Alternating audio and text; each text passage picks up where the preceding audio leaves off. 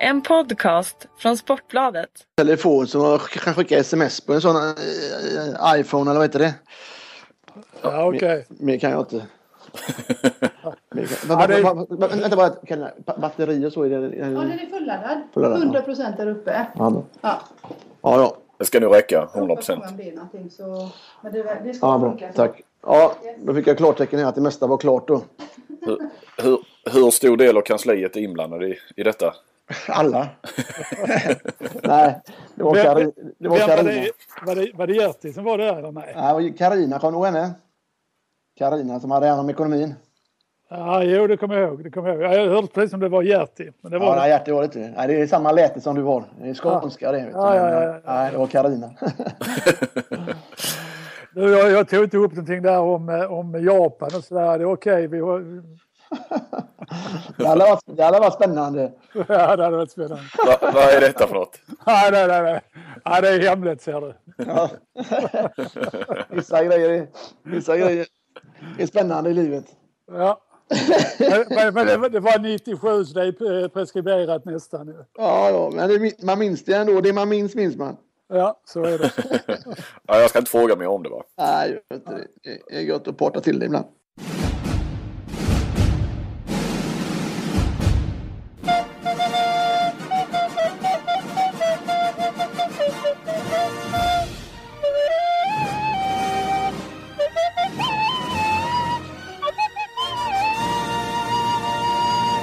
Då är Sportbladets handbollsboll tillbaka. Handbolls-Sveriges högtidsstund varannan vecka.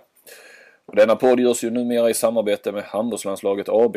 Och de vill gärna passa på att flagga för att det finns biljetter kvar till de landskamper damerna spelar under sin EM-uppladdning i december. Så vill ni se världsmästarna Brasilien möta Sverige så är det den 2 december i Göteborg som gäller eller den 4 december i Helsingborg. Hur är läget Kantari? Tack, det är, det är bra, bra tack.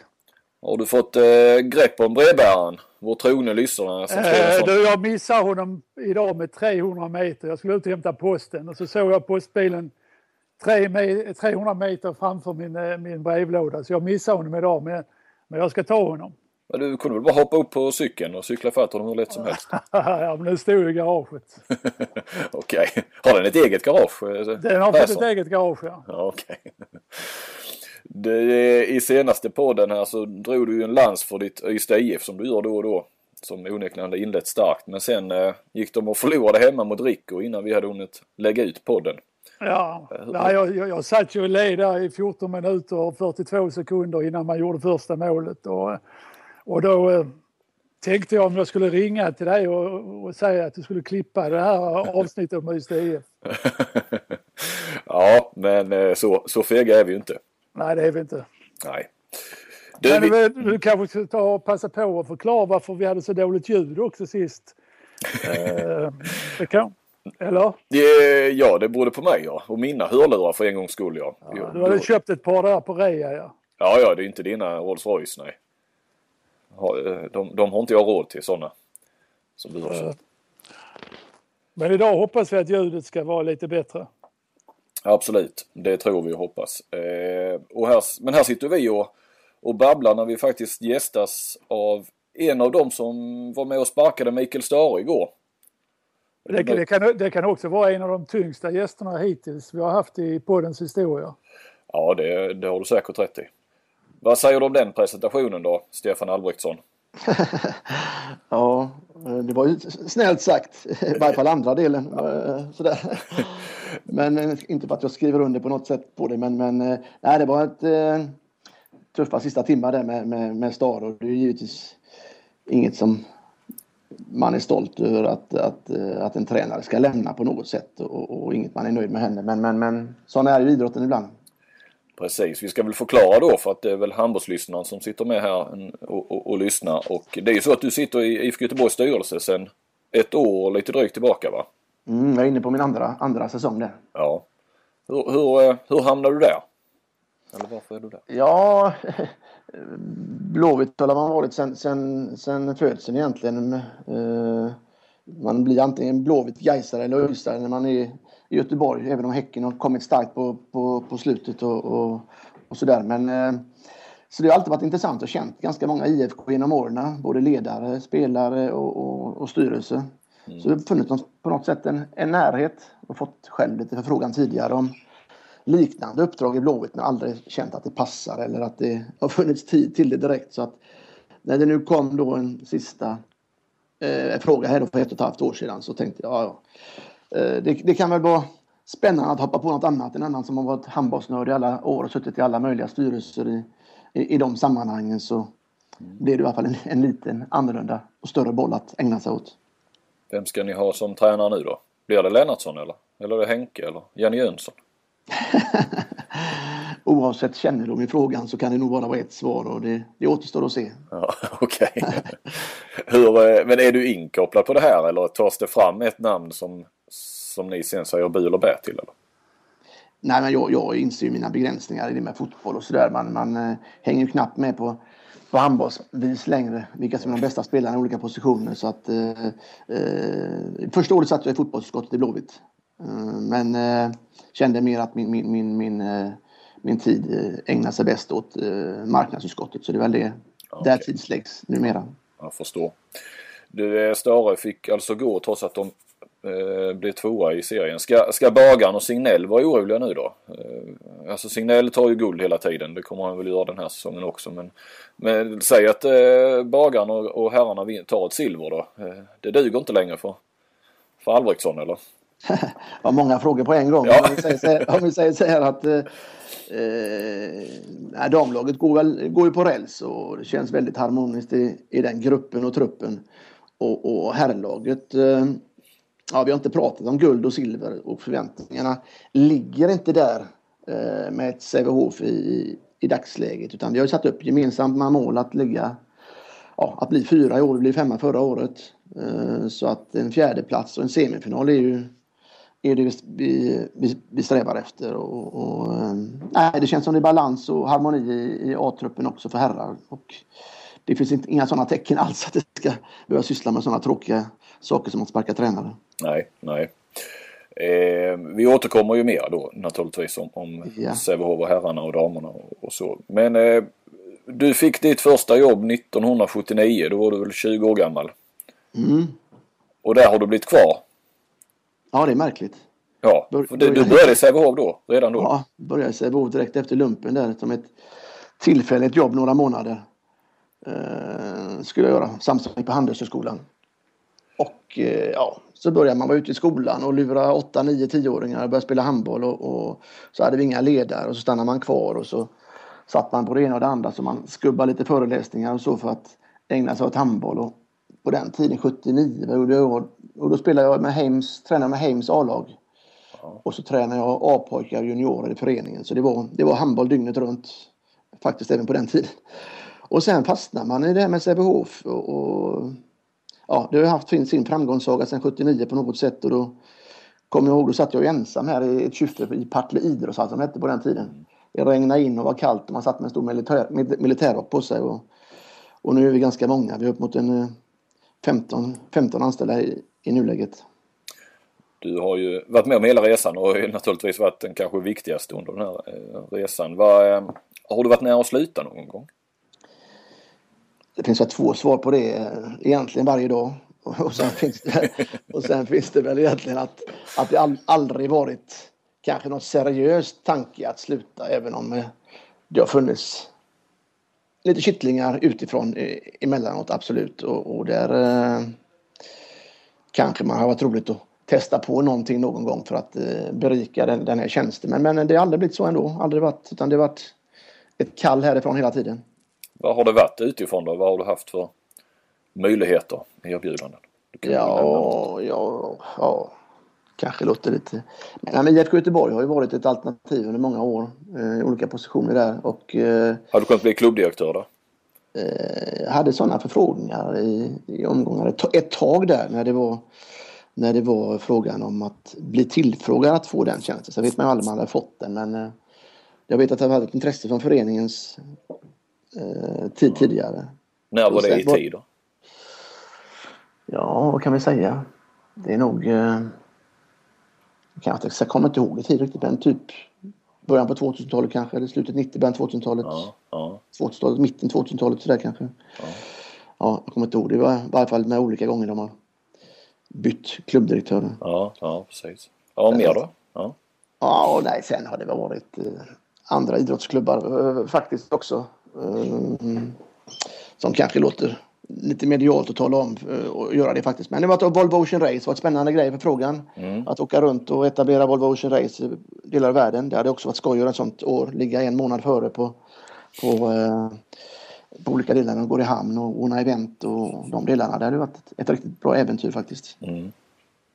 Men vad, ändå, när du väl har kommit... Okej, nu har du inte alltid fått den konkreta frågan kanske, men någonstans har du väl då avvisat det i tidigt skede kanske, eller, eller på något vis. Vad, Ja. vad har ändå gjort att du har blivit kvar då? I Sävehof? Eh, jag ty- jag tycker faktiskt att Sävehof är en spännande förening. Dels har det varit en resa, en framgångsrika på något sätt eh, som har funnits. Alltid varit nå- någonting att hänga upp det på. Eh, Ett tag att gå upp i elitserien. Sen när man väl är där så ska man etablera sig. Och sen byggde man om Partille, idrottshallen till Partillebohallen och ville se vad det tog vägen. Och sen har det alltid Partille Cup haft en härlig resa. Och så blev det SM-guld som man såg fram emot och så var det damerna och så var det Champions League. Och, eh, och nu då sista tre, fyra åren alltså hur man har varit med och och l- ja, eh, jobbat väldigt mycket för Partille Arena. Slutstationen skulle jag vilja säga, i varje fall de närmaste 20-25 åren för Sävehof när det är att ta nästa steg. Och när man då har varit med på en sån resa så känns det ju svårt att lämna det om inte man känner att någon annan står jämt och säger jag lovar det här, jag tar över här till, till varje pris. Och, och, och, och finns det det skulle det kännas väldigt, väldigt befriande. Men, men vi jobbar väldigt mycket i, i team nu med nya arenan och det känns som att det är många som är engagerade och många som har varit med länge.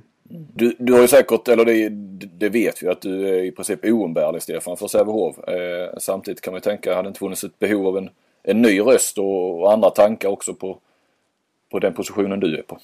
Jo, absolut. Absolut är det så. Och jag tror att vi är på väg dit också. Att, eh, att eh, om man tyckte själv, eller många andra uppfattade tidigare, att allting måste kanske gå genom Albrektsson så, så har det inte varit så sista tio åren. Utan vi var väldigt många och breda som, som, eh, som har eh, tagit tagit ansvar. Och jag tycker själv att vi, vi håller på med så många olika saker och det finns så många som kanske inte kommer upp i rampljuset på samma sätt. Som är värda mycket mer eh, ros och eh, eloger eh, än, än vad som kanske visas. Och att vi har många ledare som ligger i underkant som, som, eh, som eh, har varit med under många år och, och kommer säkert framträda på ett helt annat sätt när vi går in i nya arenor. Och det hoppas jag att vi kan fronta med en del andra personer som bestämmer sig för att de ska vara med på Sävehofs spår 5-10 år framgenom. Låter lite som att eh, den nya arenan och när den väl är invigd så eh, vad har du gjort ditt då? Eh, Det hade varit skönt om det var så faktiskt, så man verkligen kunde koppla av. Men, men vi får väl se vad föreningen tar, tar för resa där. Eh, Men jag känner i alla fall att man har landat och tagit ansvar för en stor del av föreningen under många år. Och så hoppas jag ju sen att, att många andra eh, vill fortsätta resan och sätter upp nya mål. Fylla arenan, gå mot SM-guld igen, eh, gå ut i Europa kanske och göra olika saker. Så givetvis så, så hoppas jag att det är många som tänker och tycker så för då vet, då vet vi att då genomför vi det. Mm, mm. Du, du är 55 idag då och sen då om, om ett par år är väl eh, arenan klar. Men tror du att du kommer att fortsätta jobba inom Sävehof ändå även om du inte kommer att... Eller ja, på något vis. Eller tror du att... Ja, det kanske, är- kanske är så på slutet till och med att, att man får själv vara glad att man får finnas kvar i en, en förening. Man vet ju aldrig hur man uppfattas när man blir, blir, blir äldre och sådär. Men jag tror nog att jag har en roll efter eh, arenans invigning också, i alla fall några år framåt. Och sen får man se vil- vilken roll det blir. Eh, du, du nämnde ju, måste hur var du som spelare? Du nämnde du spelade i Heim eh, 1979. Jag menar Heim var väl... Det var ett par år senare de tog ett par SM-guld i rad va? Mm. Eh, det stämmer nog. Det, det blev ingen SM-guld där när, när vi spelade var det inte. Men eh, jag var med i den truppen där med, med bland annat och, eh, Claes Hellgren och, och, och Gilsén där när de kom eh, till Heim. Eh, men jag spelade aldrig i A-laget, gjorde aldrig någon match nej. under Gylles ledning utan spelade i farmarlag som hette IFK Göteborg på den tiden. Jaha. Låg ju två divisioner under och avancerade sen till ja, nuvarande allsvenskan eh, kan man säga. Jag började ganska sent med handboll 1973, var 14 år, spelade fotboll mycket innan. Okej. Och eh, ja, började på avbytarbänken egentligen där och så hade Bertil Söderberg, för de som känner till honom, var ju sån här fritt valt arbeteledare. Mm. Och så ville jag skulle stanna kvar och vi var med och spelade lite grann där. Tyckte det var skoj. Och Sävehof stod för mycket då som inte fotbollsklubben i Partille stod för. Det var mycket resor och eh, ja, vi kom ut och gjorde saker och ting. Det var ett helt annat socialt umgänge att vara med i Sävehof än att vara med övriga föreningslivet. Mm. Och det fastnade väldigt mycket för mig. Och sen då så gick det väl ganska bra. Ganska snabb karriär, hade ingen specialitet av något slag annat än att kämpa utav bara helvete. Men vilken position var du på? Ja, överallt tror jag. Ja, okay. överallt. överallt, utan att vara bra på något sätt. Men sen då så, jag, hade, jag var ganska ambitiös på den tiden. Jag höll på med alla olika idrotter och engagerade mycket i Sävehof och skolmästerskap och annat. Och så, då var jag ute på eh, Slottsskogsvallen som det heter. Mm. Och hade köpt motorcykel för att ta mig hem därifrån för att hinna till någon eh, träning med A-laget. Och fastän jag var bara var sista års A-pojk tror jag var. Och då, eh, då, då, är, är, du kvar i Sävehof nu då? Eller var ja, jag är kvar i Sävehof. Ja. Ja. Mm. Jag sista års A-pojk då. Och då eh, på vägen där hem så i, i brådskan och hinna till den träningen så krockar jag och bryter benet. Och när jag ligger på sjukhuset där då så eh, kommer en inbjudan till ett, till ett juniorlandslag första gången bland 58 och 59. Så jag var väl påtänkt det bland 25 stycken kan jag tänka mig i, i den vevan. Men eh, det blev ju ingenting med det och sen dog karriären snabbt och i efterhand får jag väl tacka den här motorcykeln och brutna benet. Eh, för jag tycker själv att jag gjort en ganska trevlig resa. Så jag blev ledare ganska snabbt där och satsade på att bli tränare. Och gick alla stegen, tränarkurserna, steg 1, 2 och 3 bara på några korta år. Och så var man ju inne i det och sen har man aldrig kommit ur det. Okej. okej. ja, Kent. Nej, en tanke som slår mig här, kan det bli så att Tobias, din son, eh, en gång i tiden tar över som klubbdirektör? Jag menar, han har ju också alltid varit en, en trogen Sävehofare och en kämpe på handbollsplanen och eh, en dag slutar han ju där. Ja. Eh, hade du sagt Therese, min dotter, så hade jag kunnat sagt så här, även om inte hon önskar eller vill det, att att eh, det skulle hon nog eh, kunna ha ambition att göra men Tobias är inte i närheten av den. Han har ingenting med administration och, och, och eh, struktur så direkt. Han är mer en, en, en god gubbe som har många roliga saker för sig i livet och, och, och, och satsar på andra saker. Så nej, Tobias, även om det har varit roligt att få in honom i verksamheten så ja. tror jag inte att han är, i närheten. Ja, han kan ändra sig ser du, det vet man ja, aldrig. Det hade varit skönt och roligt faktiskt. Ja. Alltså, jag har läst här någonstans någon Göteborgspress att du kallas kungen av Göteborgssporten. Alltså då som klubbdirektör i Sävehof och ledamot i IFK Göteborg. Hur känns det egentligen att vara kung? Nej men eh, det var något som GT skrev här förra året i ett uppslag där. Eh, på ett sätt är det väldigt roligt att, att man är uppskattad och, och att man tittar på en men jag, jag, jag har ett brett kontaktnät i Göteborg oavsett vilken vilken sport det är på, på elitnivå. Och jag tycker det är roligt att om jag är efterfrågad på något sätt så är det väl så att Sävehof är efterfrågat och Sävehof i den här delen av, av, Sverige har stor respekt och, och status och vi står ju för, eh, står för mycket, väldigt mycket och många sneglar på oss. Även om man kanske inte genomför mycket av det vi gör så sneglar man på och förundras lite grann att vi har eh, klarat av att bedriva både elit och bredd och plockat fram så många egna spelare på sista tiden. Mm. Är, är det det du är mest stolt över Stefan? Att ni är både den här bredden, toppen, herrar och damer? Ja, det får, vågar jag nog påstå att det, är, att, det, att det är det att vi försöker leva efter det. Eh, även om det är svårt i vardagen. Mm. Sen åker du då och då ner till Afrika också vet jag. Vad gör du där egentligen? ja, eh, jag var ju där eh, på 90-talet om vi ska gå sådär. 93 första gången. Och, och då var jag nere för att lansera handbollen. Det var då den första icke-rasistiska kongressen var apartheid hade upplöst precis. I Sydafrika då var du? Ja, i Sydafrika. Helt rätt. Ja. Mm. Och då träffade du Nelson Mandela ja? Ja, då hade man förmånen att, att, att träffa honom och det, det är ju någonting som sitter, sitter eh, på näthinnan fortfarande. Och jag skrev något, mm. någon sån här eh, han dog ju nästan 20 eh, år senare, förra året i december dog han ju. Det, kändes att man upplevde allting man hade gjort på honom eh, samtidigt. Och det vi fick vara med om då det, det var förutom den här kongressen att eh, de nyvalda, eller tänkta nyvalda ledarna bland de svarta tog ut på en valturné ihop med Mandela till, till ett färgat område. Och där kom han och alla hade klätt upp sig i senaste frack, smoking och ja, det var etablissemanget bland de svarta och färgade. Och där kommer han ur sin limousin i, i, eskorterad av polis och säkerhetsvakter och alltihopa. Det går han ut i en grön träningsoverall och så bara han dansar fram. Och liksom, han, han bryter ju alla mönster man kan så man förstår ju att det var en, det var en människa av folket och det var ju tur att han kom när det, apartheid upplöste på något sätt. Annars tror jag att landet fortfarande hade varit i kaos. Ja.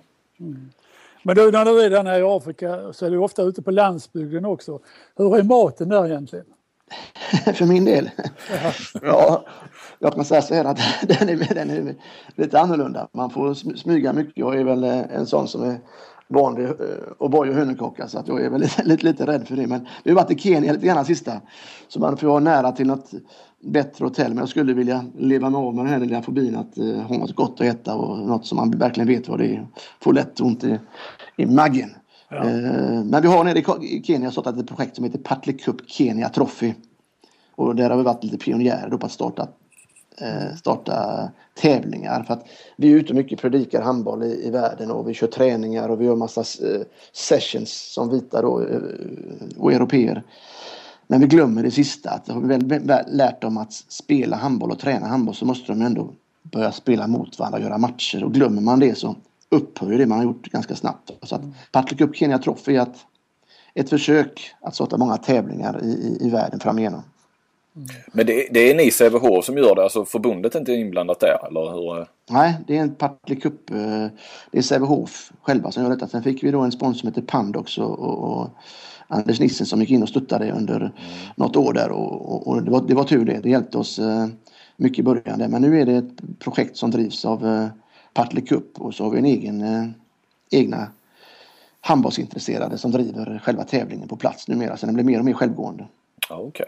Ja, hur, hur många lag hade, hade ni med från, eh, från Afrika eh, senaste Partille Cup? Ja, Partille Cup, då hade vi eh, nationer som Kenya, Nigeria, Zimbabwe. Eh, om vi pratar i svarta Afrika där och, och, och eh, eh, vi har haft Togo. Fantastiskt. Ja, vi har haft sju, åtta länder till som vi har haft där. Sen har vi då många arabiska, afrikanska länder också givetvis som ligger i den norra delen.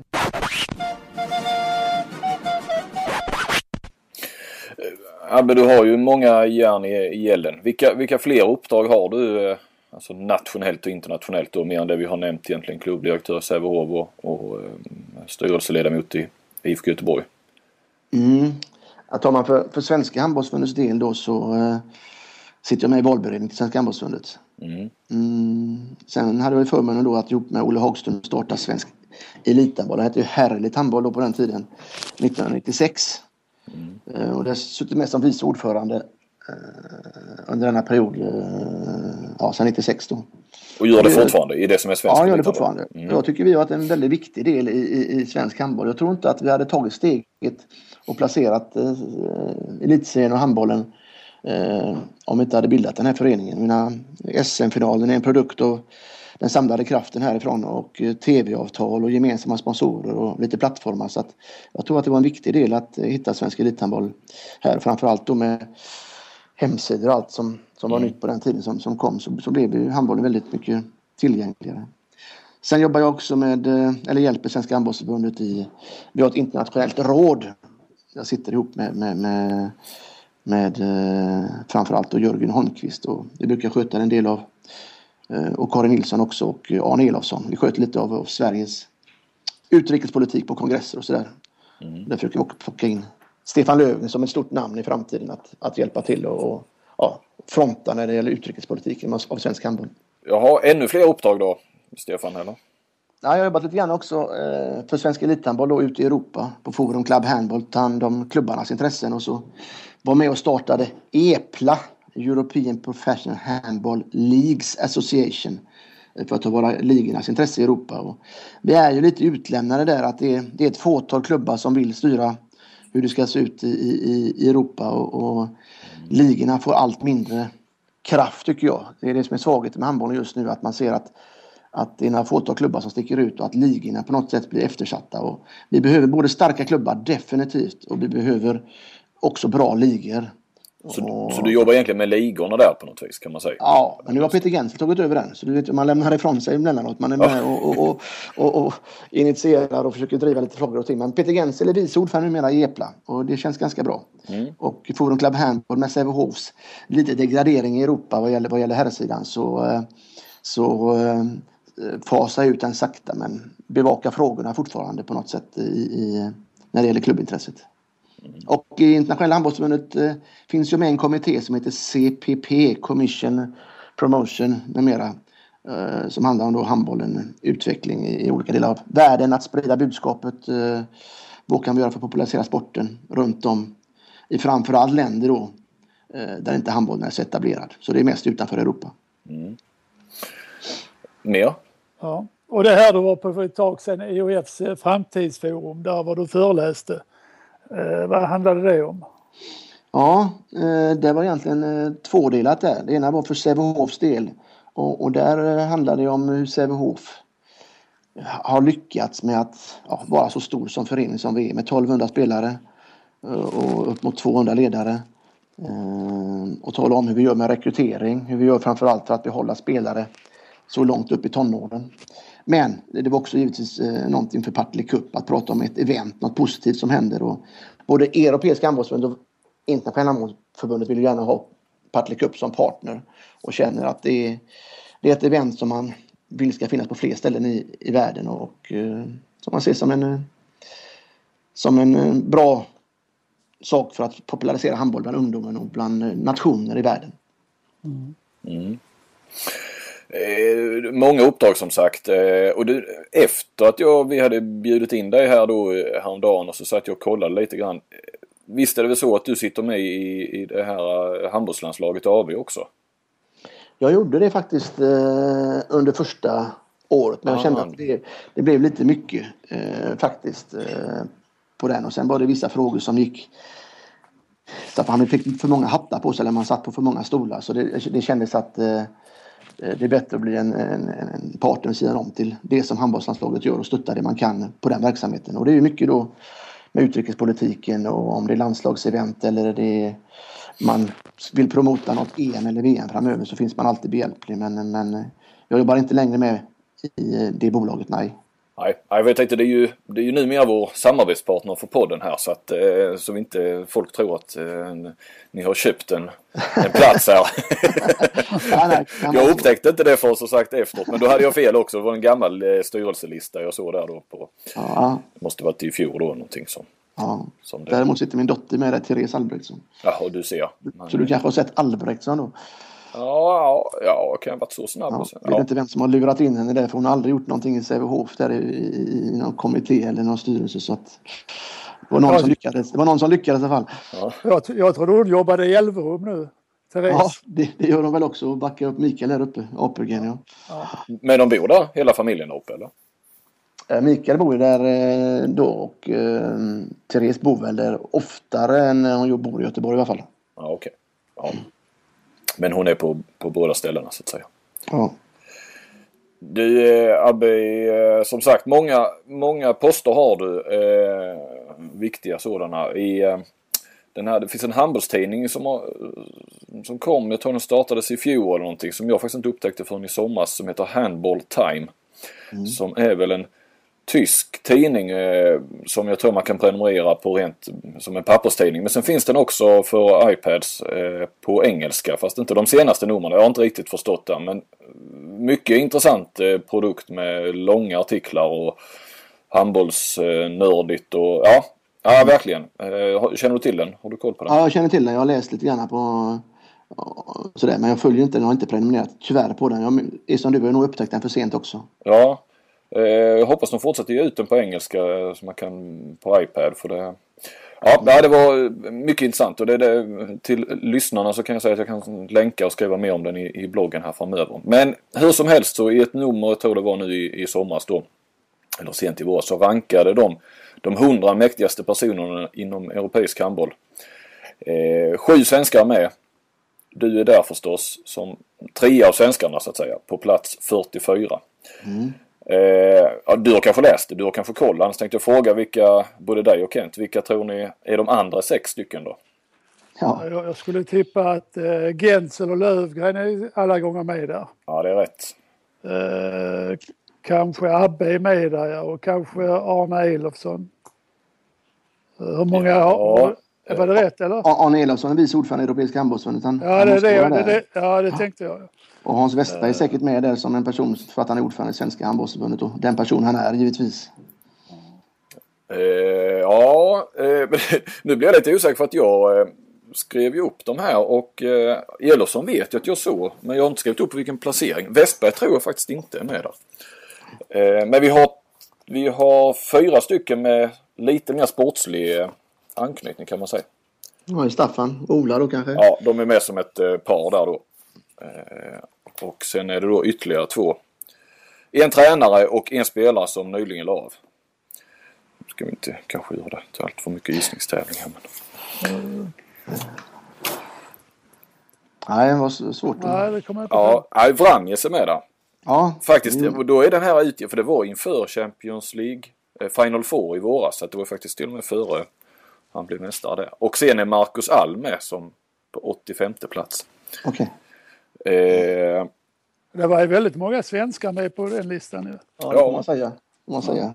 Men- Eh, ja, Jag kan säga, jag kan ju nämna att jag eh, nu håller på med mitt sånt här, min Balkanresa och eh, har mejlat med eh, de båda eh, klubbarna nere i Skopje där. Jag tror om det var Vardar eller de var Metallurg, någon av dem eh, där nere som, som svarade då. Det var någon informations kommunikationsansvarig som eh, för jag mejlade och ville ha deras matchprogram för det var inte så uppdaterat på deras hemsida och eh, då skrev en av dem där i alla fall att eh, de tyckte det var fantastiskt att man kan få hjälpa någon från en så stor handbollsnation som Sverige. så att eh, ja, vad är, vi är rätt stora. Ändå. ja, det är vi. Det märker man att när vi kommer ut så har vi alltid respekt med oss. Jag tror att vi alltid att vi sköter oss på alla kongresser. Och jag tror inte alltid vi sätter bara svenska intressen i första hand. Utan jag tror att vi uppfattas som en bra handbollsnation. Och det är många som vill samarbeta med oss och, och gärna ha med oss i olika sammanhang. Och vi vill gärna ha vårt stöd när det gäller olika saker. Så att jag tror att Sverige mm, är väldigt gångbara internationellt eh, faktiskt. Och att vi, vi uppskattar det. Och det, det finns ju fler frågor att vi ska hjälpa övriga världen. Men vi, vi är ju begränsade både som förbund och framförallt många av oss andra som är med lite volontärt på federationsnivå i alla fall. Så är man ju begränsad. Man skulle vilja hjälpa många fler men tiden räcker inte till och inte pengarna heller.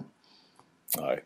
Ja, nu har jag den här listan framför mig och eh, jag kan ju bara nämna vilka, vilken ordning svenskarna kom. Eh, Gensel är mäktigast eh, av svenskarna på 29 plats och sen har vi Lövgren 35 eh, Arne Elofsson 38 Albrektsson du är 44 Mhm. Vranje 66 eh, Ola Lindgren och Staffan Olsson då tillsammans på 79 och Marcus Alm 85 plats. Eh, det, var, det var den listan. Vad är, vad är du? eh, Ja, fyra är du av svenskarna, Abbe. Ja, Är, det, är det någonstans där du är i hackordningen eller? Nej, jag har ingen ambition att, att vara varken mer, mer eller mindre utan men man är väl olika stark på vid olika tillfällen på olika frågor som gäller. Och, och, och, ehm, nej, vi har ju haft mycket från Sverige. Eh, starka åsikter eh, genom åren. Ibland har det varit för Svenska handbollsförbundets del att få hit ett VM 2011 ibland har det varit för att hur vi vill gärna att Champions League ska vara och se ut så att ehm, eh, alla de namnen som du räknar upp tror jag är väldigt gångbara och har stort förtroende ute i Europa. Så säger vi någonting eller tycker till så, så lyssnar i alla fall andra länder mer än en gång. Det här är väl ingen gurkburk? Eller? Du, du, du nämnde ju Champions League och så här. Vad tycker du om det nya formatet som, som börjar, man börjar med nästa säsong? Eh, jag gillar inte det. Nej. Jag gillar inte det. Och jag tror att eh, nej, det är inte bra. Eh, det blir ju en, en A-liga och en B-liga. Och A-ligan spelar fler matcher.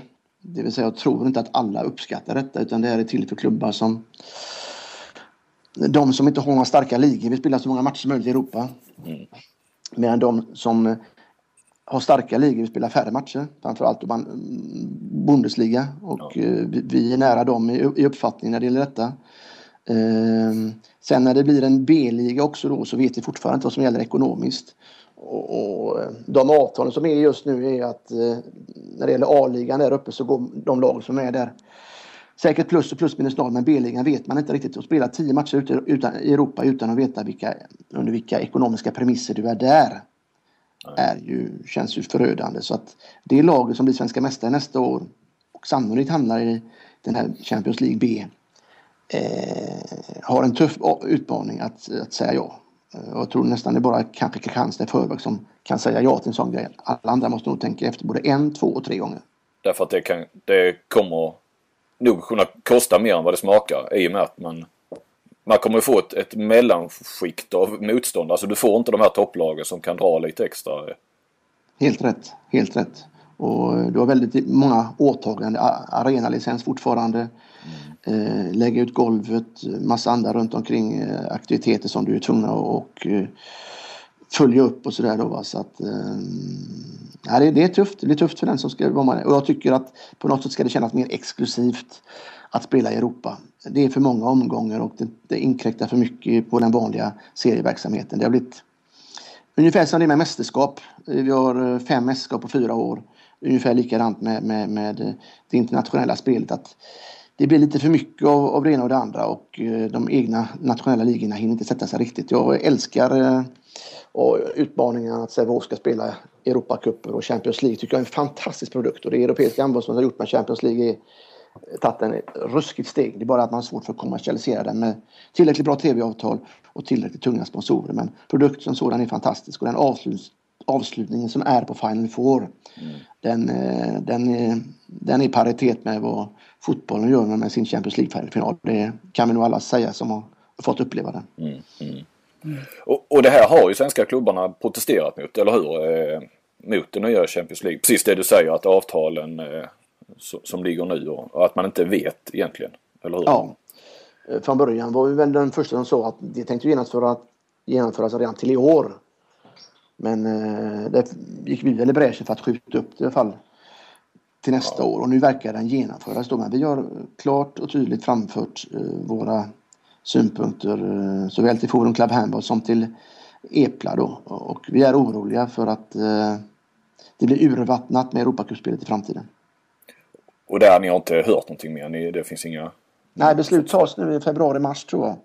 Både med sidning, ranking, åtagande, förpliktelser och så vidare och, och, regelverk. Så att vi får nog avvakta till den sista domen till, till det datumet. Du har varit med väldigt länge inom, inom då den internationella klubbhandbollen. Hur står sig svenska klubbar tycker du, alltså sportsligt och även ekonomiskt nu jämfört med tidigare? Alltså du har ju verkligen en, varit med länge. Mm. Ska vi dela upp det då och säga att om vi tar dam för sig mm. och, och, och, och säger så här så eh, kan väl säga det att det Sävehof har gjort sista fyra, fem åren är ju att vi har hämtat hem 15-20 rankingplatser på listan och nu är vi ju de senaste åren nästan direktkvalificerade till Champions League. Mm. Eh, vilket om någon vill ta över Sävehofs plats i framtiden så, så, så, finns det ju en, en plattform att, att vara på och eh, så där tycker jag att inte bara vi har gjort utan Hör blev eh, Challenge Cup-mästare förra året. Skövde har gått långt något år, Lugi likadant. Alltså att på damsidan tror jag att vi, där kan vi nog etablera oss i framtiden. Eh, på något sätt. Jag tycker vi har närmat oss Danmark och vi har definitivt närmat oss Norge som har varit helt omöjliga att eh, ens ta poäng av eller att mm. ja, tidigare. På herrsidan däremot så går det i vågor. Alla kommer väl ihåg RIKs och, och Drotts storhetstid och, och vad de gjorde för svensk handboll. Sen var det lucka, lucka länge. Och sen tog väl Sävehof ett stort ansvar och gjorde två bra sessioner med två stycken åttondelsfinaler som vi har nått. Eh, och då tycker man att vi är på gång. Men så fort vi är där och visar oss i Champions League TV-fönster så är det bort med spelare och så börjar om och så är det något nytt svenskt lag som ska göra det. Och så orkar man till en viss gräns och så åker man ut. Och så är vi där i gruppspelet, landar femma, sexa i vilket fall som helst. Så att, ska jag tycka någonting så är det det går lite grann i vågor utan att vi slår igenom. Och vi har det tufft ekonomiskt. Vi har inte de lagen. Dels att behålla spelare och dels att göra de inköpen som krävs. Utan du blir hela tiden tappad på spelare till de som är med och vill bli Champions League-mästare. Så att, eh, vi har nog långt kvar att gå och enda laget i nuläget är väl om Kristianstad fortsätter tre, fyra år till som mm. skulle kunna ta upp kampen. Annars är det nog tufft för oss andra. Men, men eh, du säger att du går i vågor, men växer, växer gapet generellt tycker du? Eh, på här sidan menar jag. Nej, jag tycker nog att vi ligger jämnt faktiskt. Mm, mm. Jag tycker nog vi ligger jämnt där och, och, och att de inte stuckit ifrån på något sätt men att vi ligger, vi ligger jämnt där. Vi, vi är något år vi där och, och sticker till och kan som vi, vi, vi slog ju Kiel på hemma, vi har slått Flensburg hemma, vi har slått Norrtorn hemma. Med, och, ja. vi, har, vi har slått tyskar på hemmaplan men förlorat lite mer på bortaplan. Va? Så att, eh, men vissa år sen kan vi förlora med tio mål hemma. Mm, mm. Om man pratar svensk handboll nu då. Va? Mm. Och, så det har gått i vågor. Ja. Men du har ju du har en vision här om en, en, en svensk proffsliga på här sidan. Jag tror det var 200, 2016. Eh, hur går det med den? Och hur många lag har du tänkt dig i en sån liga? Mm. Vi gjorde ju så här. Vi gjorde det här utspelet 2011 direkt efter det lyckade VM i Sverige. Där ja. vi verkligen kände att vi hade en riktigt stor medvind. Eh, men ska jag på något sätt vara ärlig Kent Harry så, så är det så att den har väl uppfattats som att den ska komma från ovan på något sätt. Vem ska göra detta och vem ska göra det och sådär. Och när vi pratar internt klubbarna emellan så är det spelarna som ska vara proffs eller är det organisationen som ska vara proffs? Eller, ja, vad är den proffsiga attityden? Är det vårt förhållningssätt till media eller är det eh, det med arenalicenskravet som vi tycker ibland är det förutsättning för det hela och så gör man lite undantag. Och, eh, ja, det finns många olika delar som, för att bilda den här proffsligan och trovärdigheten som gör att ska vi göra det så måste ju inte bara de 14 klubbarna som ligger i elitserien nu tro på idén utan det måste ju finnas de 3, 4, 5 aspiranterna som är på undersidan eller på i allsvenskan också finnas med och känna att nu går vi för detta, nu tror vi på det här. Mm. Men just nu är det ingen som vågar sticka ut och ställa krav utan gör man det så är man lite förmätet och det kan man inte göra och det kan vi inte göra och sådär. Så att mm. jag känner att vi var på väg dit och den har planat ur och vi har inte greppat den. Men jag hoppas att eh, spiriten finns kvar inom kort och att någon tar i facklan igen och vågar fronta den här grejen så att vi får en proffsliga och då menar jag på all nivå. Spelarna blir proffs. Mm. Eh, tränare självklart som redan är det på flesta hållen och att hela verksamheten uppfattas professionell där det är oftare matcher där ligan är mycket starkare. Ja, man kan ju konstatera idag att det skiljer ju rätt mycket om man ser på ja, till exempel Kristianstad och Önnered och eh, steget är ju, det är ju långt för att alla lagen ska, ska vara proffs. Det kan jag tänka mig. Ja, men så är det absolut. Så är det absolut. Ja. Men Stefan, du har släppt den där eh, du, den facklan så att säga. Eh, du försökte lite grann i början kände du eller? Jag har gjort det på något, jag, jag har gjort det på något sätt för jag känner att eh, att dra med någonting hela tiden. Så att, känner man att några till vill haka på det så är man gärna med och promotar och backar upp och sådär. Men eh, känner inte att att man drar i facklan på något sätt för det finns för många som kanske bara säger ja som inte vill vara med på resan på riktigt och då känner man att eh, mm, ja, varje förening måste tänka igenom vad de vill med sin egen förening först och vad man vill med, med, med elitserien och sitt eget deltagande där. Och det är först när vi är många som tror på samma sak som det går att genomföra. En stor fråga, men vilka förändringar, om du skulle bara lyfta fram några stycken och ganska konkret, vill du se i svensk handboll för att, för att sporten ska bli mer attraktiv både för ja, ungdomar och mm, sponsorer och media och så? Vad, vad är viktigast där? Mm. Jag, jag, tror att vi går kurser och vi går utbildningar, vi åker på konferenser och alltihopa. Jag tror liksom, ungefär som man sitter i Blåvitt, att allting är prövat, allting är gjort och man måste egentligen se på sin egen ort. Vad är bäst att göra? Kristianstad har funnits en grej Kristianstad. Eh, vi måste hitta vad vi i Partille får nya arenor, vi måste hitta vad vi ska göra. Vi måste jobba stenhårt för det. Så att jag tror inte det finns några nycklar till att göra detta utan det, det, det är jävligt hårt arbete och att många är beslutsamma att, att, att genomföra det. Ehm, vi har haft väldigt mycket sista tiden. Vi har aldrig haft så mycket media. Eh, tittar vi bara på all, de SVT-avtalen vi har skrivit. Nu har vi TV4 som täcker alla matcherna. Vi har ju all, vi har ju all chans i världen att skaffa ett helt annat sponsornätverk än vad vi har haft tidigare. Och det har vi gjort. Men inte i den utsträckningen tycker jag som vi har skrivit tv-avtal. Utan varje klubb borde egentligen ha sålt eh, mycket bättre. Borde haft fler nationella sponsorer. Så varje klubb måste hitta en väg att komma upp mm. 20, 30, 40 procent ganska snabbt i, i, i omsättning. Eh, och de andra klubbarna kanske dubblar sin verksamhet här på 4-5 år. Mm. Och, nyc och, nyc och nyckeln till det kan man egentligen bara hitta själv nu för nu har Svenska handbollsförbundet eller Svenska elithandboll skapat så mycket förutsättningar med tv-tid och försökt hjälpa till så mycket så att nu kan man bara göra jobbet på orten. Eh, och det, går, det finns ingenting som är ovanifrån eller att internationella handboll ska lösa det. Eller svenska handbollsförbund eller svenska elithandboll. Det är upp till klubbarna själva att ta tag i allting som har beretts på något sätt. Mm. Du, Abbe, hur ser du på det här med att, att man sänder alla matcher i de här webbsändningarna? Eh, tar det bort mycket publik tror du? Det, det är alltid en sån bra fråga. Eh, Eh, på den delen. Jag tror att det tar väck eh, en del bortapublik som kunde resa med eh, tidigare. Å andra sidan så är det ju ett sätt att hålla handbollsintresset vid liv. Och vi, vi, jag tycker ju att det är bra att det visas, definitivt. För jag tycker klubbarna ska göra arbete ändå med publik och, och det. Men vissa matcher tar det väck publik, ja. Men i längden så stärker det oss som sport. Och utan tv så hade vi ju inte haft varit tredje lagsport i Sverige som vi är just nu. Utan eh, vi har, vi har ridit med där. Mm. Snacket var ju detsamma när fotbollen började sända eh, allsvenskan mycket matcher. Att det skulle. Mm. Och det fick ju faktiskt på lite sikt så blev det ju motsatt effekt ju. Alltså då, då, den här publikboomen kom egentligen nästan efter det ju. Ja. Eh, så, så eh, ja, nej, det, är ju, det ska ju bli intressant att se. Jag tror det med publik också att vi, jag kommer inte ihåg när det var, men för cirka tio år sedan så hade vi inte ens tusen i snitt eh, i handbollen. Jag tror det var 980 någonting och så.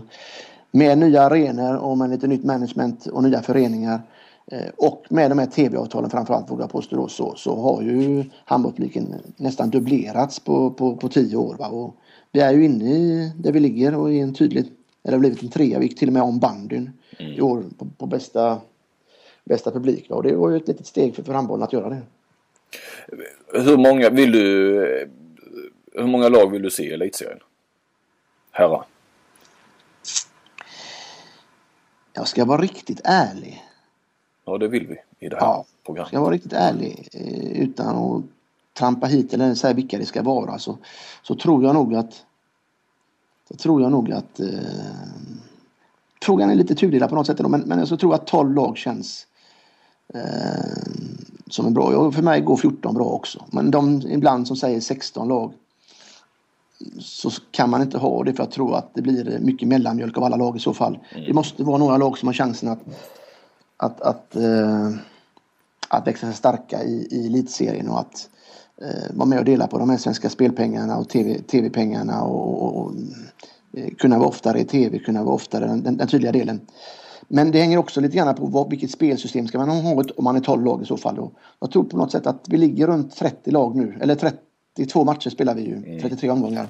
Att det är ganska lagom för svensk handboll just nu att spela de här antal omgångarna. Framförallt när internationella kalendern ser ut som den gör. Så att, eh, kan vi landa någonstans fortsatt där på 32 matcher, 12 lag. Eh, ja, men även där kommer jag inte gå in och fighta för att till varje pris nå 12 lag. Men eftersom du ställer frågan och hade varit omröstning imorgon så hade jag röstat på, eh, eller personligen då, föreningen har inte tagit ställning till detta, Sävehof, utan då hade jag tyckt personligen att 12 lag känns som en, som en rätt siffra. På damsidan då? Borde man ta äh, ja, minska det nog, ja, det, ja, det skulle jag nog vilja säga att jag skulle kunna vara tydligare, för det har ju till och med föreningen sagt eh, vad vi tycker och vi tycker att man ska gå ner på 10 lag under en kort period. Mm. Tre, fyra år. Därför att jag tror inte att det laget i Sverige nu som ligger 11-12 mår bra. Det är till och med så att vissa lag och klubbar som är på väg att kvalificera sig nästan, och vi kanske inte ens ska delta. Och det har inte bara varit Tyresö i år utan det har varit andra föreningar också mm. som har sagt detta. Och, och tittar vi på de noll poäng och minus 200-300 i målskillnad. Jag tror inte de blir... Det är ingen av dem upp och vänt och, och fått en sån knock rätt ner som har gjort bra ifrån sig efteråt heller utan man blir verkligen knockad mm. och, och, man tjänar inte på det.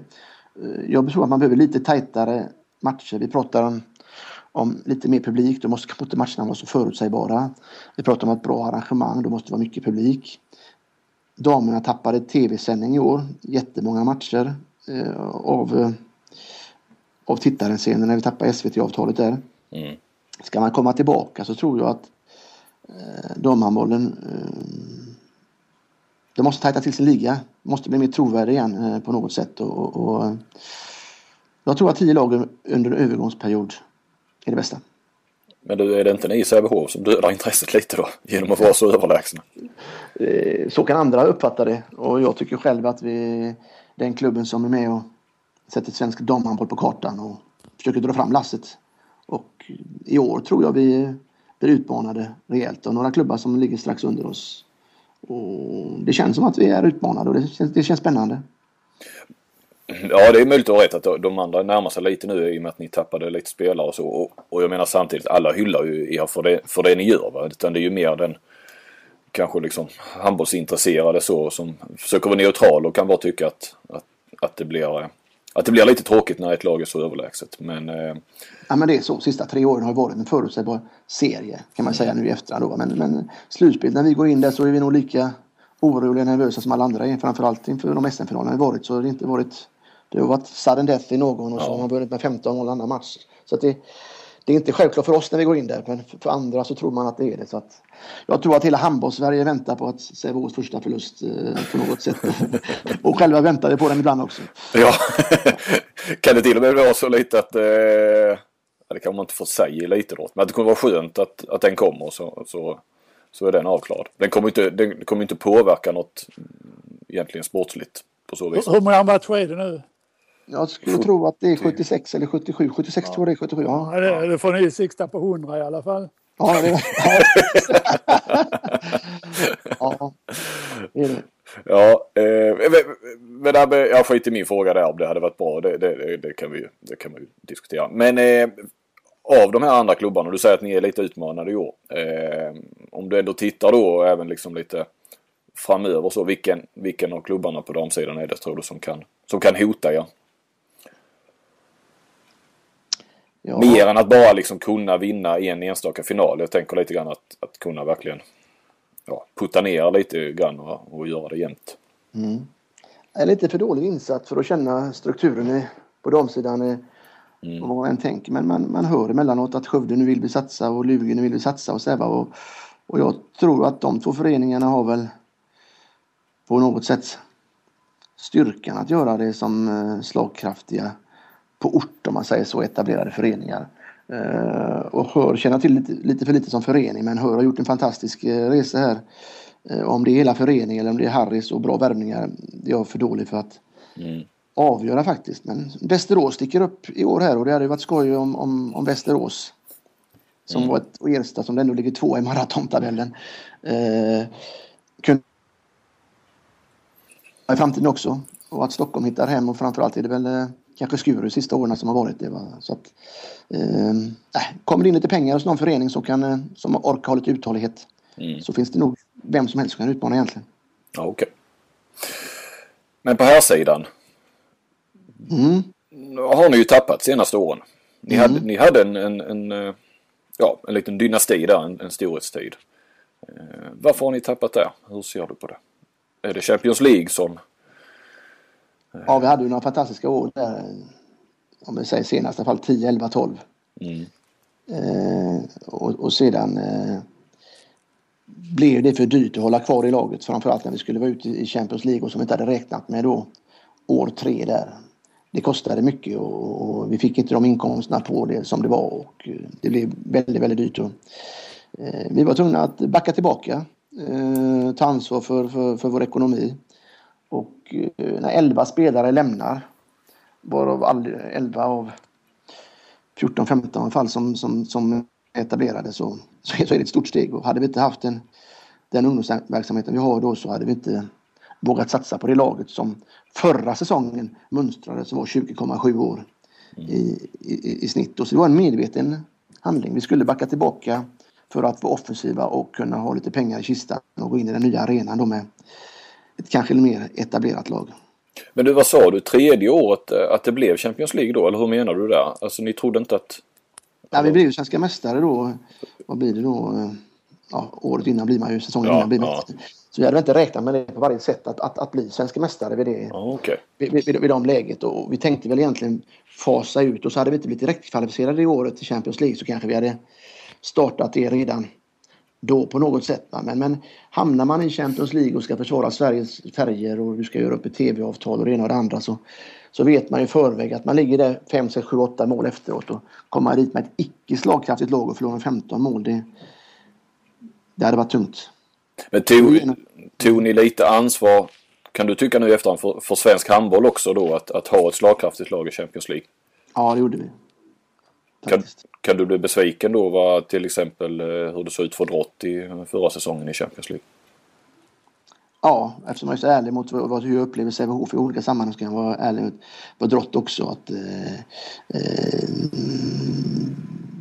det var inte bra att komma in och, och ta så få poäng och, och eh, att vi Drott så tidigt tappade publik givetvis. För att i Champions League i fortsättningen så är det inte bara ranking och seeding som gäller utan det gäller också hur man uppfattar svenska klubbar och kanske hur man uppfattar då hur, hur mycket publik det är. Va? Och, eh, eh vi var ju inga stora på den, tiden, på den tiden när vi spelade i Skandinavien. Frölunda Borg hade 2 500-3 tusen i snitt på de matcherna.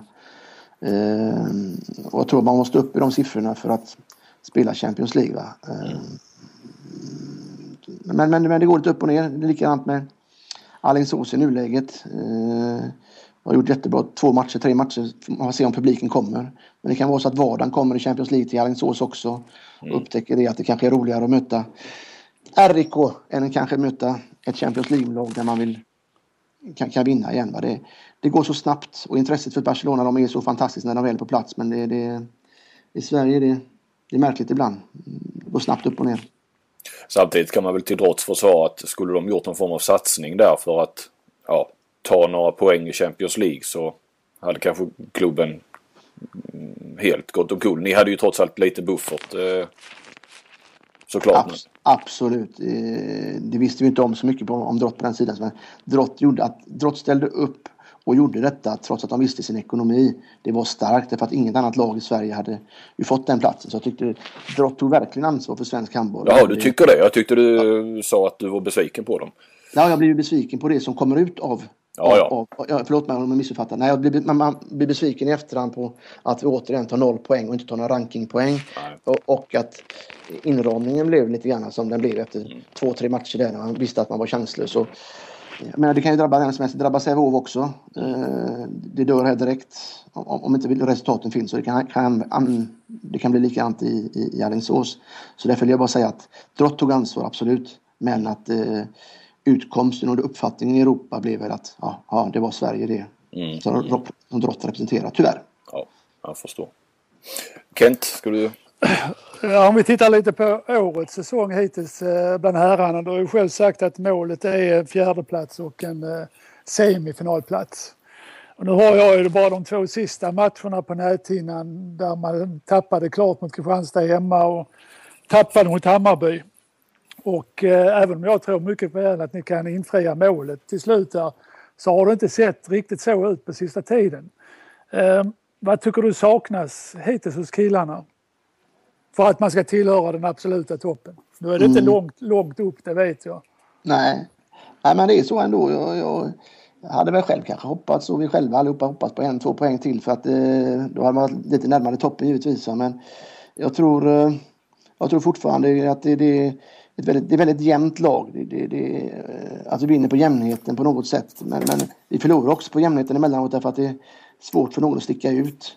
Och vi hade behövt givetvis någon äldre profilerande spelare att luta, sig, mm. att luta oss tillbaka mot. Va? Och, och, eh, jag tror att laget i, i nuläget kanske på olika enheter, ibland målvakt, ibland försvar, ibland anfall. Eh, kanske inte varit så jämnt som, som, som man ska vara och uppfattas för att ta de extra poängen. Eh, men stabiliserar vi oss lite grann här så, så eh, för vi har ju ingenting annat än det här laget att ta till. Det finns inga nyförvärv och, och, och, så att plocka in. Utan det här laget vet jag och är helt övertygad kommer stärka upp sig sen fram igenom. Men, men eh, än så länge så har vi uppträtt som en mittenlag Kentara, det, det, det, tycker jag också. Eh, men jag tror att eh, eh vi har en nyckelmatch på Lugi i, på, på onsdag denna vecka. Ja. Och, och, den känns helt som, som en nyckelmatch. Ja, det håller jag med om. Där visar man lite vart det ska gå i framtiden på något sätt. Ja, precis. Eh, funderar ni lite på att ta hem eh, Jonathan Stenbäcken inför den här säsongen? Absolut. Eh, skulle vi få en önskan vilken spelare vi vill ha tillbaka som var hemvändande så är det definitivt, eller så var det definitivt Jonathan, Jonathan Stenbäcken. Och vi, vi hade kontakt med Jonathan vid flera tillfällen också via vår sportchef Anders Eliasson. Mm. Men eh, på dig eh, Stefan låter det lite grann som att ni, ni sparar er lite grann nu till att ha ett slagkraftigt lag i samband med, med arenan. Eh, är det rätt uppfattat att lite grann att, ja, nästa, alltså på, spara ekonomiskt också lite grann. Eh, ja, det gör vi. Där, av, av, två skäl. Vi sparar oss dels ekonomiskt, men vi har inte råd. Det, det, är en spelare som som ligger på en, på en lönenivå i det här läget som vi har svårt att kommersialisera i, i Partille Bohallen som vi spelar just nu. Ehm, det, det, det är skälet. Men eh, det hade varit en drömspelare och vi hade behövt tillbaka Jonathan. Han är en eh, han är inte bara en bra spelare, han är en bra person, han får med sig laget. Han är en, ja, han är en, eh, en ledare på plan. Ehm, så att, men vi, vi, kände det att vi vågar inte ge oss ut i några ekonomiska äventyr när vi har ett stort ansvar framför oss utan vi vill gärna se till att eh, vi fyller upp grundkraven. Vi har 100 ungdomslag nästan, vi har ett damlag också och då kan vi inte äventyra för mycket. Så damlaget var likadant i år, det var inte över det var inte 100 procent att vi skulle delta i Europacupspelet med damerna här, eh, heller. Vi tappade fyra damlagsspelare, landslagsspelare i år och eh, ingen är eh, ingen etablerad spelare utifrån är, är, är, är värvad. Va? Så att vi, vi ligger lågt på många, från många håll just nu. Vad kommer då hända 2016 när ni går in i den nya arenan? Ja, det behöver vi många bra förslag. Nej, men eh, vi får ju bygga upp det som finns här och hoppas ju att många vill vara med på resan och att vi kan hitta några långa avtal med bra spelare och sen hitta eh, några bra spelare utifrån eller några bra hemvändande som känner att man vill vara med på det vi går in i. Eh, det är väl det vi själva hoppas och, och, och tror på kammaren och i styrelse och i sportkommittéer. Det kommer att bli en satsning då till Ja, hur stor den blir vet jag inte riktigt men det, det måste ju till någonting absolut. Ja. Och då redan till när ni ska in i den, inte, inte så att först ska arenan och sen ska det bli eh, pengar där och sen kommer den utan nej såklart man måste ju ha ett bra lag direkt förhoppningsvis. Så är tanken just nu. Sen om det laget ska eh, utmana om det ena andra det vet jag inte riktigt men vi ska i alla fall ha ett eh, bättre lag än vad vi har i, i nuläget och eh, då vill vi ta tag i det på något sätt igen. Då känns det viktigt för oss att uh, mm. ha ett bra lag. Mm. Vem är drömhemvändaren då på här sidan? ja, vi har ju många bra spelare ute i, i nuläget. Ja, men ut, utan att förringa de andra så välj en då. Nej, men eh,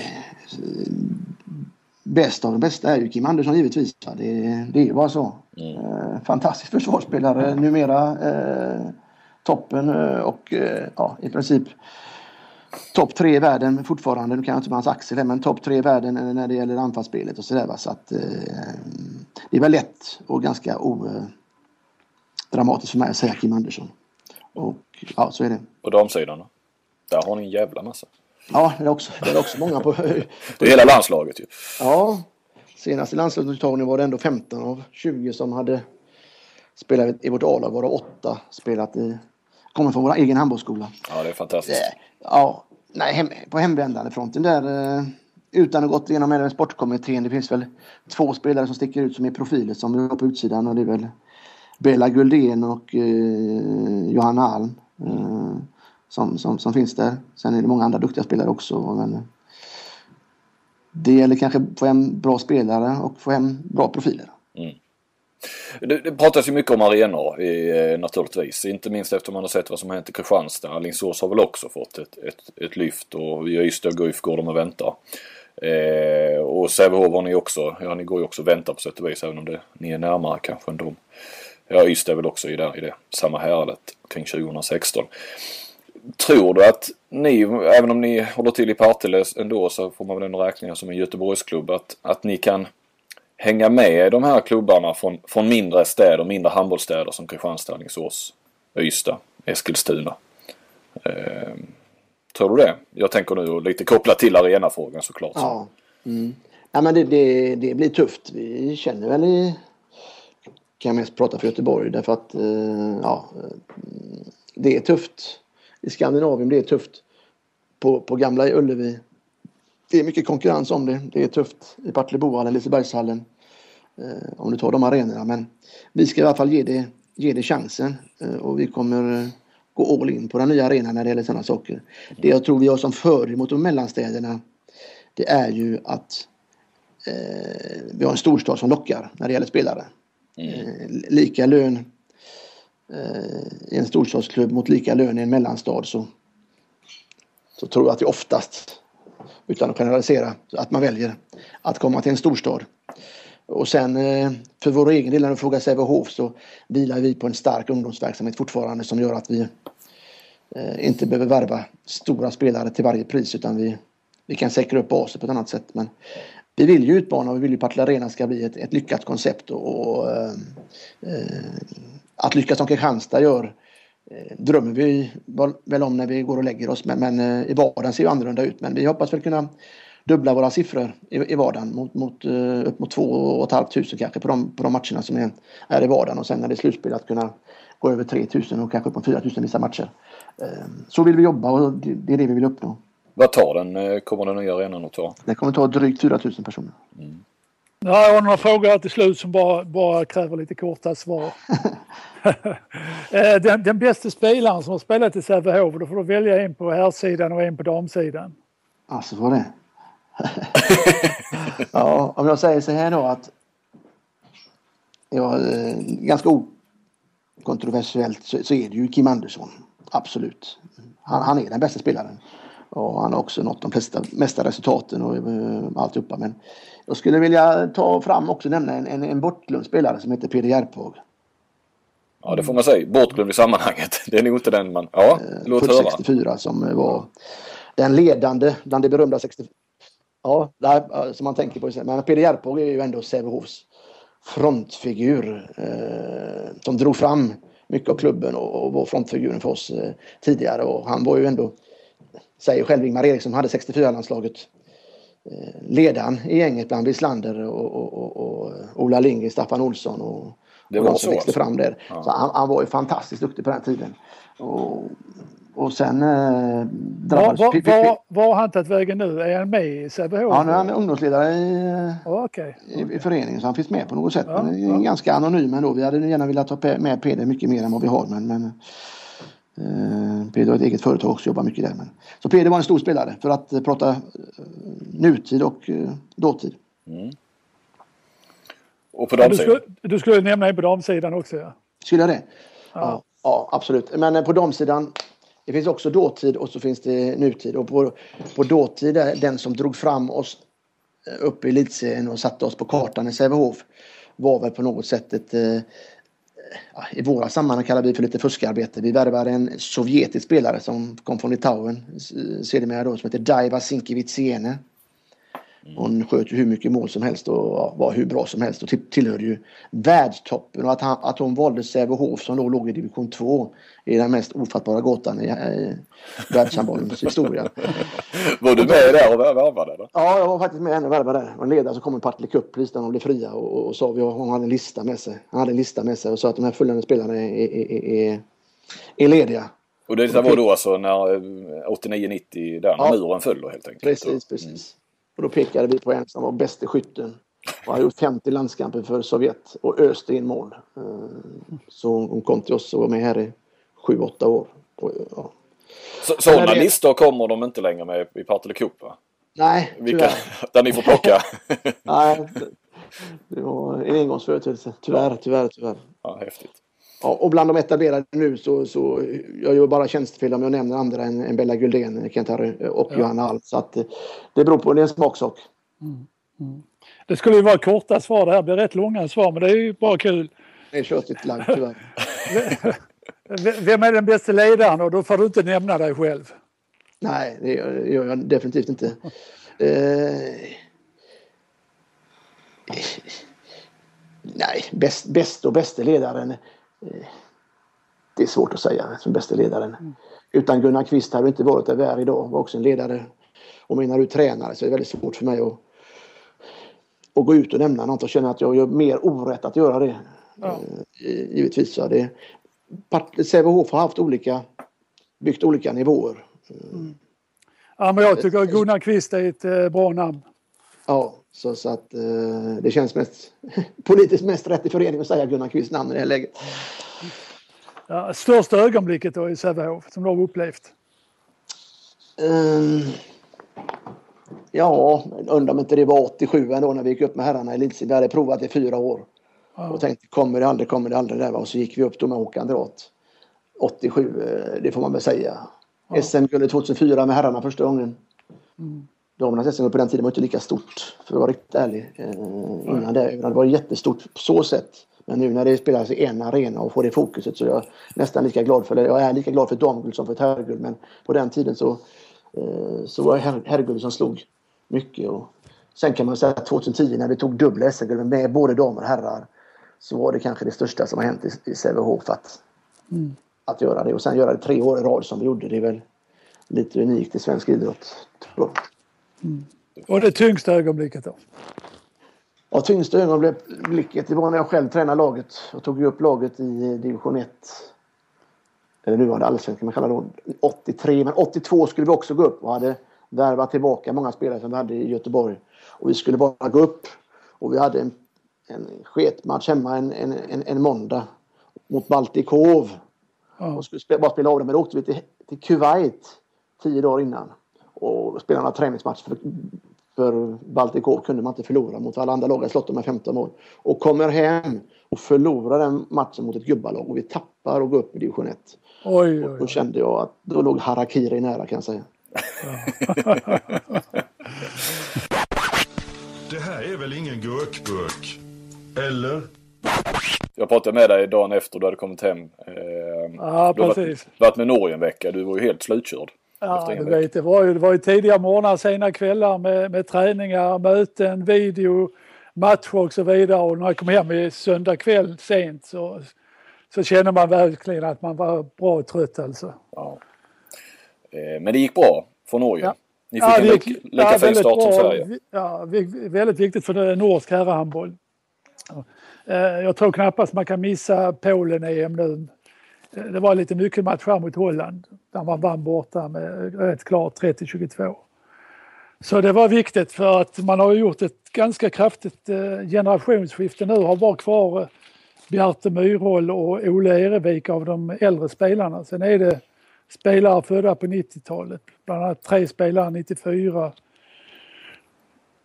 Och sen kommer det, här, eh, kommer det en del lovande årgångar med 96 och 98. Så det, det ser ljust ut för Norge faktiskt. Mm. Och målet är ju då att vara med och slåss om medaljerna 2020. Det är det ja. Det är Ja, ja det är målet. Det är målet. För då är det eh, Norge och eh, ni har Kroatien där ja. Det är Kroatien nästa gång hemma och jag tror nog man kan ha en liten chans att att i en match eh, vinna över Kroatien också på hemmaplan. Men det är ni och, och, och Kroatien som, som ska gå vidare från den här gruppen. Ja, jag det vet inte om vi som- nämnde att Turkiet var ju det fjärde laget där. Ja, fjärde laget, där vann man med, med nio mål hemma mot dem. Så att, ja, det ser bra ut. Och säger oss svensk intresse så Christian Björnsson gjorde två bra matcher med, med 11 plus 7 mål, alltså 18 mål på de här två matcherna. Espen Kristensson eh, fick inte så mycket speltid, stod 15 minuter men eh, på grund av att Ola Erevik eh, stod väldigt bra, han får spela i Ålborg i båda kamperna. Mm, mm. Ja, och, och svenska landslaget, då har du missat eh, landskamperna här nu antar jag när du var iväg med. Ja, jag såg inte landskampen. Jag såg, fick bara, jag såg resultaten och det var ju det var ju i stort sett inga problem vad jag förstår. Tyckte det var imponerande att slå Slovakien borta med... med Ja, och det var visst ganska jämnt i halvlek men sen har man bytt in Mm. Mattias Andersson och han i vanlig ordning spikar igen. Ja, precis. Men du, frågan där är ju vilka som ska vara våra vänsternior i, i VM-truppen efter att Kim Ekdahl är... Ja, det finns ju en hel del att välja på och eh, Nu när vi ska spela in det här så vet vi inte heller Jim Gottfridsson, eh, röntgen. Han röntgas idag och eh, Ja. jag pratade med honom innan men han har inte, han, han inte höra av sig innan vi började spela in här. Så att, ja, eh, vilka vill du se där då? Vad jag förstår så gjorde både Östlund och Freiman och båda Guifarna bra ifrån sig där kvalmatcherna och eh, Lönn, han lär ju få speltid nu när han går till Bjärringebro. Han fick väl knappast spela något till Lemgo så det var ett bra val av honom att gå dit. Ja. Eh, sen har man Stedman så jag inte vet alls hur han går nere i Spanien. Han gör en hel del mål. Jag, ser, jag har inte sett honom spela i de här matcherna Ja. men han gör en hel del mål och, det är ju och det är ju tufft motstånd. Alltså det är ja. PSG. Och, Ja, sen vet man inte, Stenbecken kanske kan komma igång och han var ju inte aktuell nu nej, på grund av skada. Nej, nej. Men, men för mig är kanske den bästa ändå, det är ju Jim Gottfridsson, alltså den som har kommit längst på något sätt. Och mm. Kan man använda både som mittnia och vänsternia. Mm. Men ska han med, då ska man, om han är med, då ska man med som vänsternia och så ska man ändå ha två, två mittnior. Det är väl Fahlgren och Lukas Karlsson. Eller vad tycker ja, du? Eller ska han med? Så, så kan man göra naturligtvis. Så kan man göra. Uh, för Lukas hade väl också gjort bra ifrån sig nu så det är ja. rätt svårt att plocka bort honom. Ja. Ja, ja men det är, det är ju lite angenäma problem att syssla med för förbundskaptenerna. Mm. Det finns ju en del att välja på så att säga. Men vem, om du skulle sen då bakom, bakom Jim då? En vänsternia till ska ju med i varje fall. Ja, jag gillar ju, även om Freiman är kanske mer mittnia i Guif, så jag gillar hans, eh, hans attityd på, på planen. Mm, mm. Men det är klart med honom och Jim på vänster, det är inte mycket skytte. Rent nej, skytte så att nej, säga. men det blir mer spelande lag. Så att direkt skytt vet jag inte. Jag har ju sett Östlund göra bra matcher men jag har också sett honom göra mindre bra ja. matcher. Så jag vet ja. inte riktigt vad jag har honom. Nej. Du, sen på högersex så ska ju Zachrisson bli pappa och de har inte tagit riktigt beslut hur de ska göra där. Eh, barnet är beräknat till typ samma dag som VM-premiären. Eh, om han nu, om det nu bestäms att han inte ska med till VM, vem, eh, vem ser du bakom? Ja, då, tro, då tror jag att man tar med Anton Hallén från Göppingen som har gått väldigt bra där nere tydligen. Ja. Uh, sen väl en annat alternativ, Daniel Pettersson också i Guif. Mm, mm. Uh, det är väl de två som ligger närmast till hands där. Mm. Bra, då har vi bara ett moment kvar här Kent. Uh, och det är ju hatten.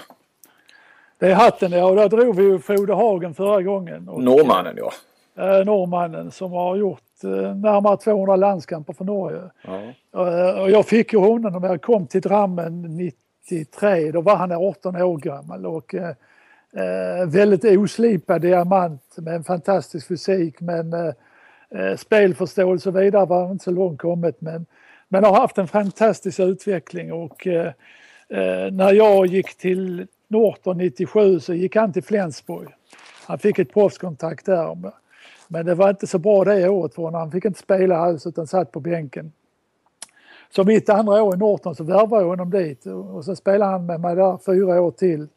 Alltså åtta år sammanlagt. Och så gick han till Barcelona och blev eh, spansk mästare där och sen kom han till Kiel och blev tysk mästare. Så att han har många meriter på sitt CV. Ja. Eh, men en rolig episod ja. var när, vi spelade mot uh, Europacupen 96 var det väl mot PSG, Paris Saint-Germain i en kvartsfinal i Europacupen. Ja. Och uh, då spelade Stocklöv bland annat i, i, PSG och jag hade ju haft rätt mycket genomgångar och, Eh, och eh, Frode Hagen stod på den positionen i försvaret som skulle möta klä. Och jag har sagt till då att det kan bli väldigt mycket vilda västern där, han skjuter mycket och så vidare. Och så på matchdagen nere i Paris, så, han var ju fortfarande en väldigt ung kille här va, och, och så kom han och satte sig vid frukostbordet hos mig. Och så sa han, du, jag har fan mig drömt om Stocklä i natt i cowboystövlar. och det, är, det är sådär grejer som jag aldrig, jag skrattar, jag skrattar åt det än idag när jag, när jag när jag pratar om det så drar vi alltid upp den grejen. Men det måste vara... Eh, fan vad du har fått vara med om mycket. Alltså det måste vara kul att ha... Eh, ja det är kul att man har lite kontakt med alla fortfarande på något sätt. Och när man träffas så är det alltid kul att, att prata lite. Jag pratade med Hagen nu för en månad sedan och han har ju satsat mycket på den civila karriären nu och inte, han var väldigt duktig på att träna när jag hade honom. Ja. Men nu sa han har jag gått upp mycket i vikt, sa han. Så har jag lagt på sig. Jag har blivit tjock, sa han. Yes. ja, sa jag, men du får ju för fan börja träna igen då. Ja, jag har börjat att träna nu, sa han. Jag går stavgång. Eh, och det gör jag sent på kvällarna så ingen ser ingen ser. det är rätt tidigt att börja med stavgång. Ja, det är jäkligt tidigt alltså. Ja. Okej, men då drar vi väl ett nytt namn här och hatten då. Ja. Då ska vi se. Vad har jag? Och jag läser Jochen Fratz. Är det rätt uttalat? Ja, det är rätt uttalat. Eh, det är en ty tysk, eh, tysk handbollslegend kan man säga. Ja. Om du frågar någon i Tyskland så vet de vem Jochen Fratz är. Men jag är inte säker på att man känner till det i Sverige. Va, när var han som eh, bäst då så att säga? Eller vilket? Ja, han måste ha varit som bäst på 80-talet. Ja, Ja, jag, hade honom mitten.